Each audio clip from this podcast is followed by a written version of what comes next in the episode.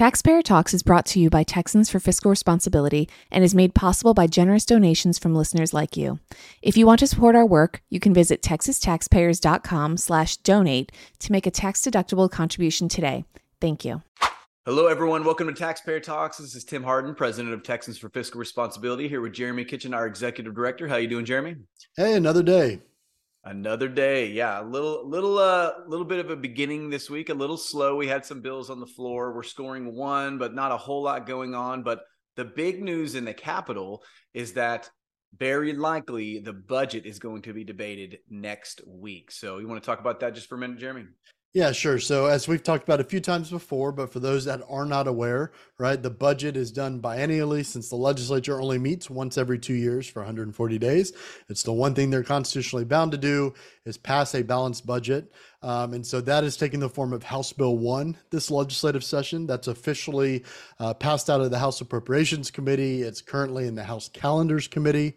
Um, and then, of course, as you said, the scuttlebutt is that it'll likely be um, deliberated. I'm going to use air quotes deliberated by the House uh, next week. For those that have tuned in to this kind of festivity uh, previously, it is a lot of theater, political theater, um, and such. And I'm sure we'll get into that, but uh, that'll likely take place next week, right before we go into Good Friday and Easter. So. Yeah. So uh, first and foremost, we want to let everybody know we are going to be doing a live stream of the budget next week. Meaning, you know, whether it lasts eight hours or ten hours, we're essentially going to have the live feed, and we're going to have a lot of guests, and we're going to be commenting on what's going on. This is kind of our Super Bowl, and so uh, please expect you'll see some more uh, in, uh, some more promotions and things like that. Uh, but we will be streaming on plenty of platforms will have info to come on that. And so we'll be kind of critiquing and talking about the budget. I think it's worth mentioning uh, that we have a budgetary plan as well. We have a, frozen budget we have been promoting. We should have a paper out very, very shortly, kind of commenting on the budget and, uh, you know, its current form, the form we'd like to see it in, and kind of how far it misses that frozen budget. Uh, right now, I believe we are on track to triple our budget since 2000, uh, which is something we've been predicting for about a year. Uh, a lot of that's inflation, but a lot of it is just simply uh, we are really bad at spending money. Uh, and we we don't have a revenue problem. We have a spending problem, and we grow our budget. This year, we were allowed to grow, I think, 12.3 percent. Uh, we're not quite hitting that, but that is a significant amount of growth. I think a normal budgetary growth is around three to four percent. Yeah, I mean, there's we could spend a whole episode, and I'm sure like why would we give away the the budget live stream right by talking about it? There's a few kind of key takeaways in my opinion uh, for taxpayers to be aware of right is that you know, under Republican control. Now, Republicans have controlled, right, the levers of government for two decades. Under Republican control, they've grown government, right? Uh, if if if ultimately government spending is a burden to taxpayers, they have grown government. Um, as you said, we're on set to triple since the year 2000. Um, you know, that should be concerning. Uh, to be clear, our frozen budget says nothing more than you should not be able to spend more than what you allocated last biennial budget. So in the last legislative session, right, uh, when they budgeted for fiscal years 20. Uh, 2022 and 2023, we're simply saying that we shouldn't grow that budget at all. You know, if we believe as conservatives, as people that value fiscal responsibility, that government is already too big, then the simple answer is why, or question is why do we allow it to grow any more than it already has. Um, and so we should implore our lawmakers to, uh, this is the whole purpose, to be honest with you, why we elect them. They should have to make the hard decisions as to what gets funded and not um, until our government gets put uh, down to the kind of the size it was originally intended to be. And we've let them run roughshod over it for the last few decades. And it is high time we get them to go back um, to, to what a, a size of limited government would be. So, and that's what the frozen frozen budget represents. Yeah, and uh, I think the, the core idea behind the frozen budget is to make some adjustments. Specifically, what we're trying to do as an organization is eliminate property taxes. And so, you know, we're asked quite often, you know, well, how long is it going to be frozen for? Are we just going to keep it at the same level forever? Um, no, not necessarily. Uh, we will keep it at that level until we're able to eliminate property tax. That's sim- simply our goal, right? And so, uh, the low hanging fruit, and we've talked about this many times, is this legislative session we'd like to be put on a path to school M&O elimination. But of course, that is only about half of your property tax bill. You still have cities and counties and uh, special purpose districts.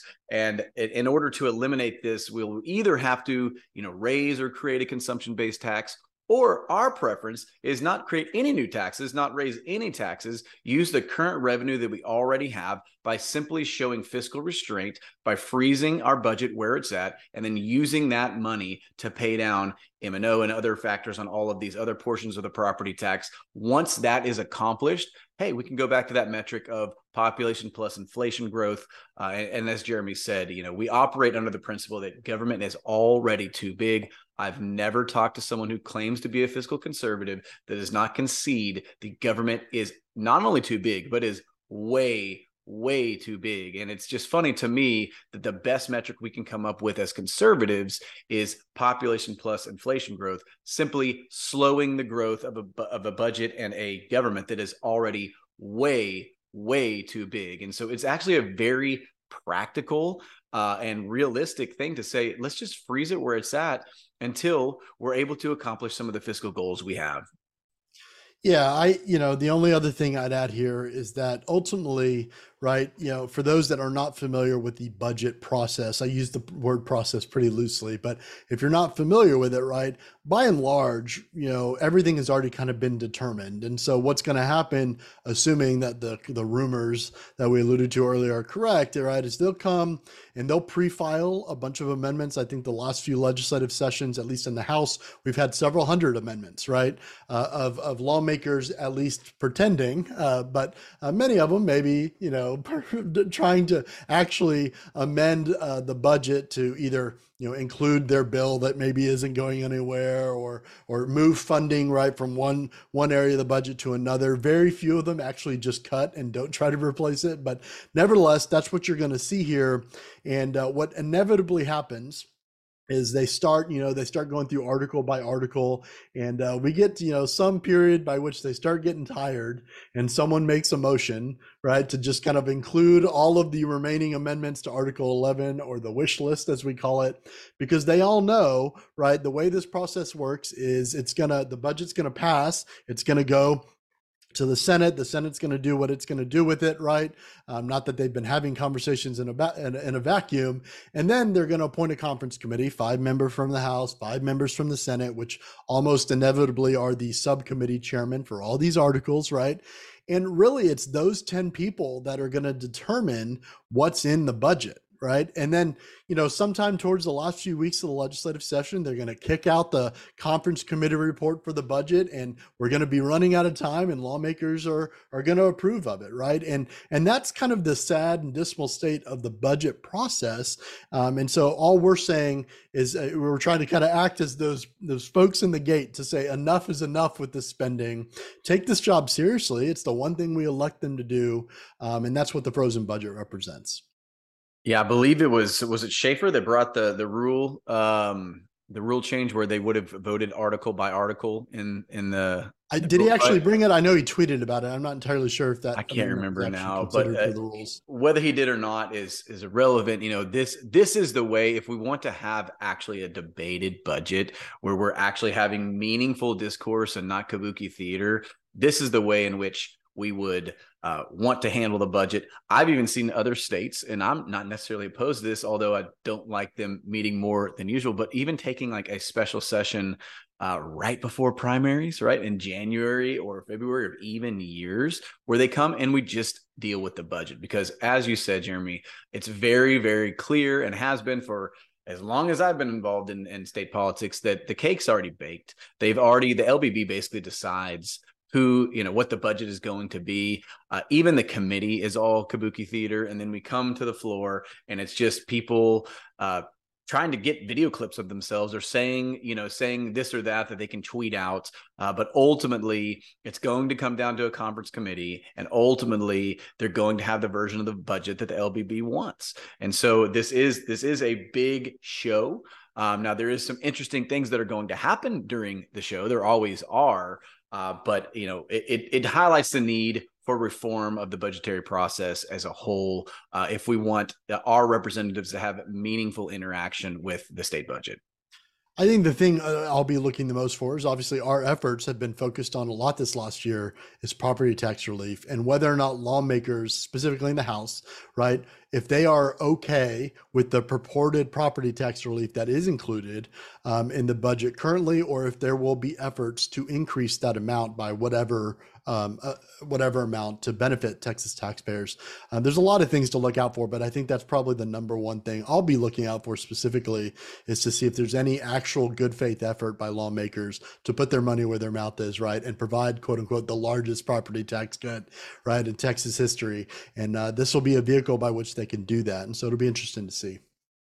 So speaking of property taxes, I believe HB2 is in calendars right now. Uh, because it is a priority, we do uh, assume that this is going to come up probably next week, maybe the week after that. It's going to depend on how the budget shakes out and what those calendars look like.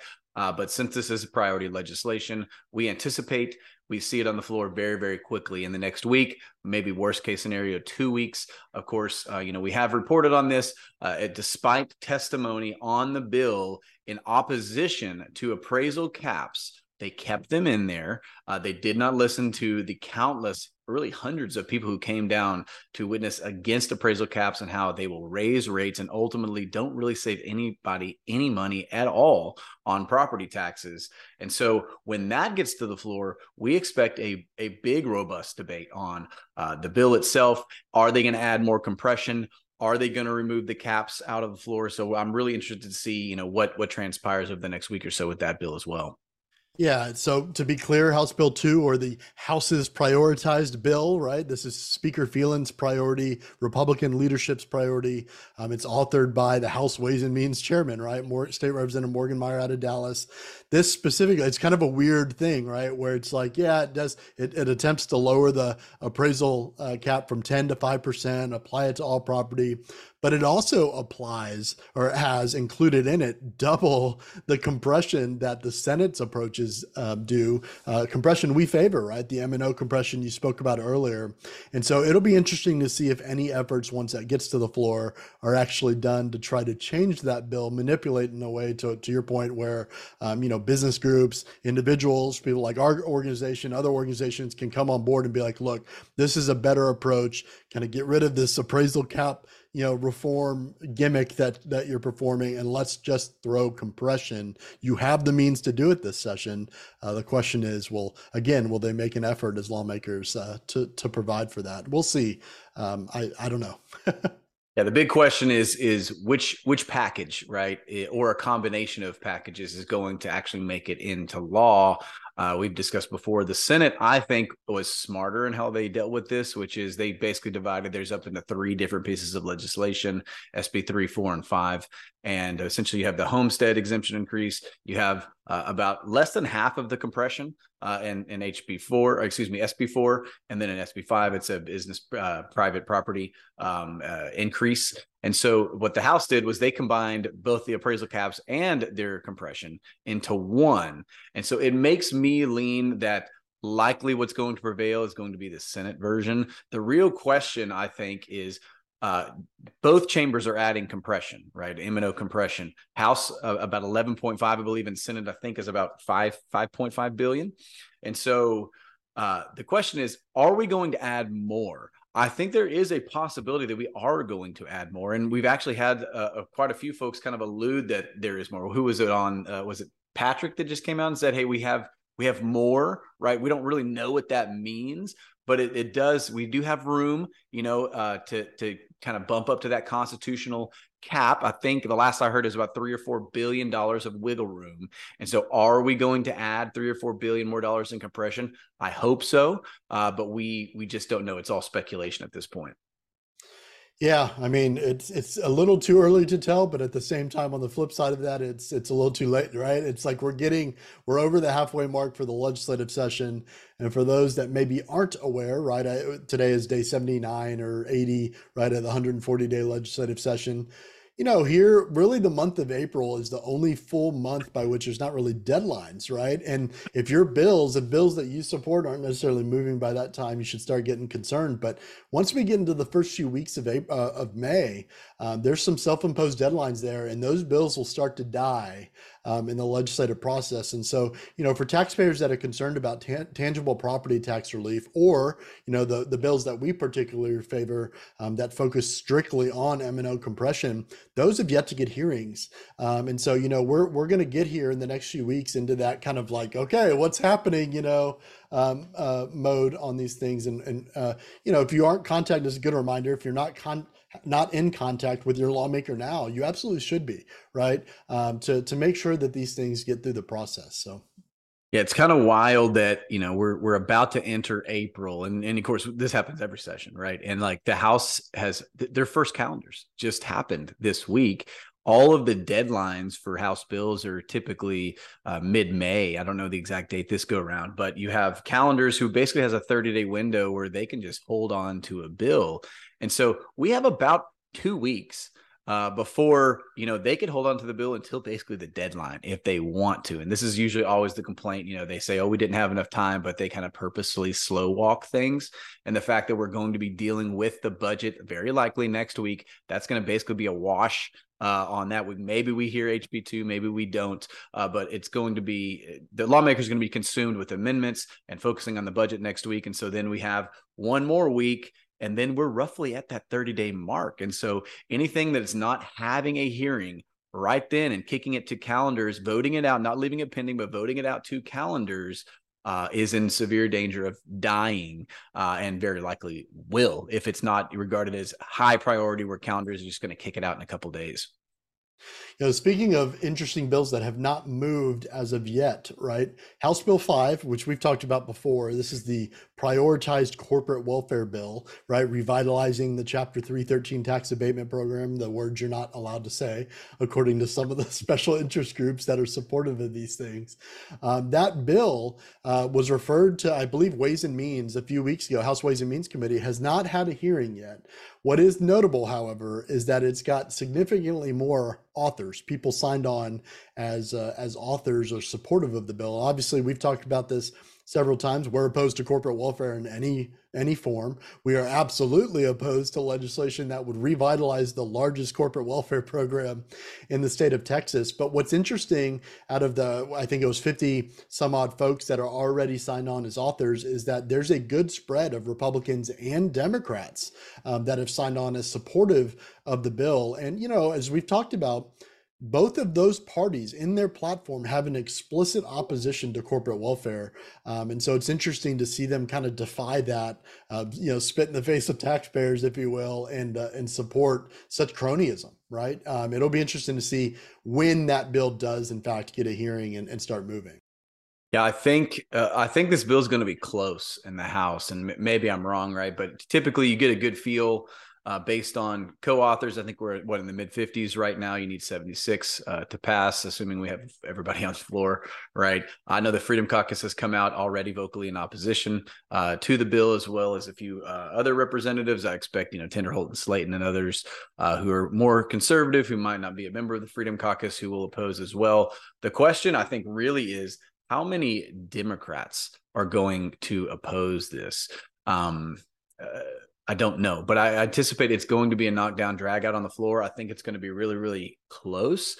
Uh, and if they're able to get it across the finish line in the House, you know, even if it's by, you know, four or five votes, the question is, is Dan Patrick going to approve the corporate welfare program? It, it, or is the Senate going to stop the renewal of chapter 313 because like i said we can use all the euphemisms we want but this is what it is it's chapter 313 renewal it is corporate welfare and so is the senate typically the more conservative chamber going to reject corporate welfare uh, in the same way that uh, it failed to renew last go round. And so, uh, yet again, we will see. Uh, you know, we're taking it week by week, uh, but it is going to be interesting to once HB5 actually gets to the floor. I think all of these, all of the things we talked about today are great reminders. Again, right, to plug our our fiscal responsibility index and vote notices. If you are not subscribed, right, for not not necessarily our weekly email, the fiscal note, you should absolutely subscribe to that, right. But if you are not subscribed to our vote notices, it's the best way to stay up to date with legislation that's moving, that's important to taxpayers, moving through the process. That we send out vote notices on both to the general public and lawmakers ahead of time, right, on things that might be included in our fiscal responsibility index. And so if you're not subscribed to that already, we implore you go to texastaxpayers.com slash subscribe. You can see right there, you can tick the box if you want just for vote notices um, and get and get hooked up on those. And we send those emails out every time we issue an official vote notice.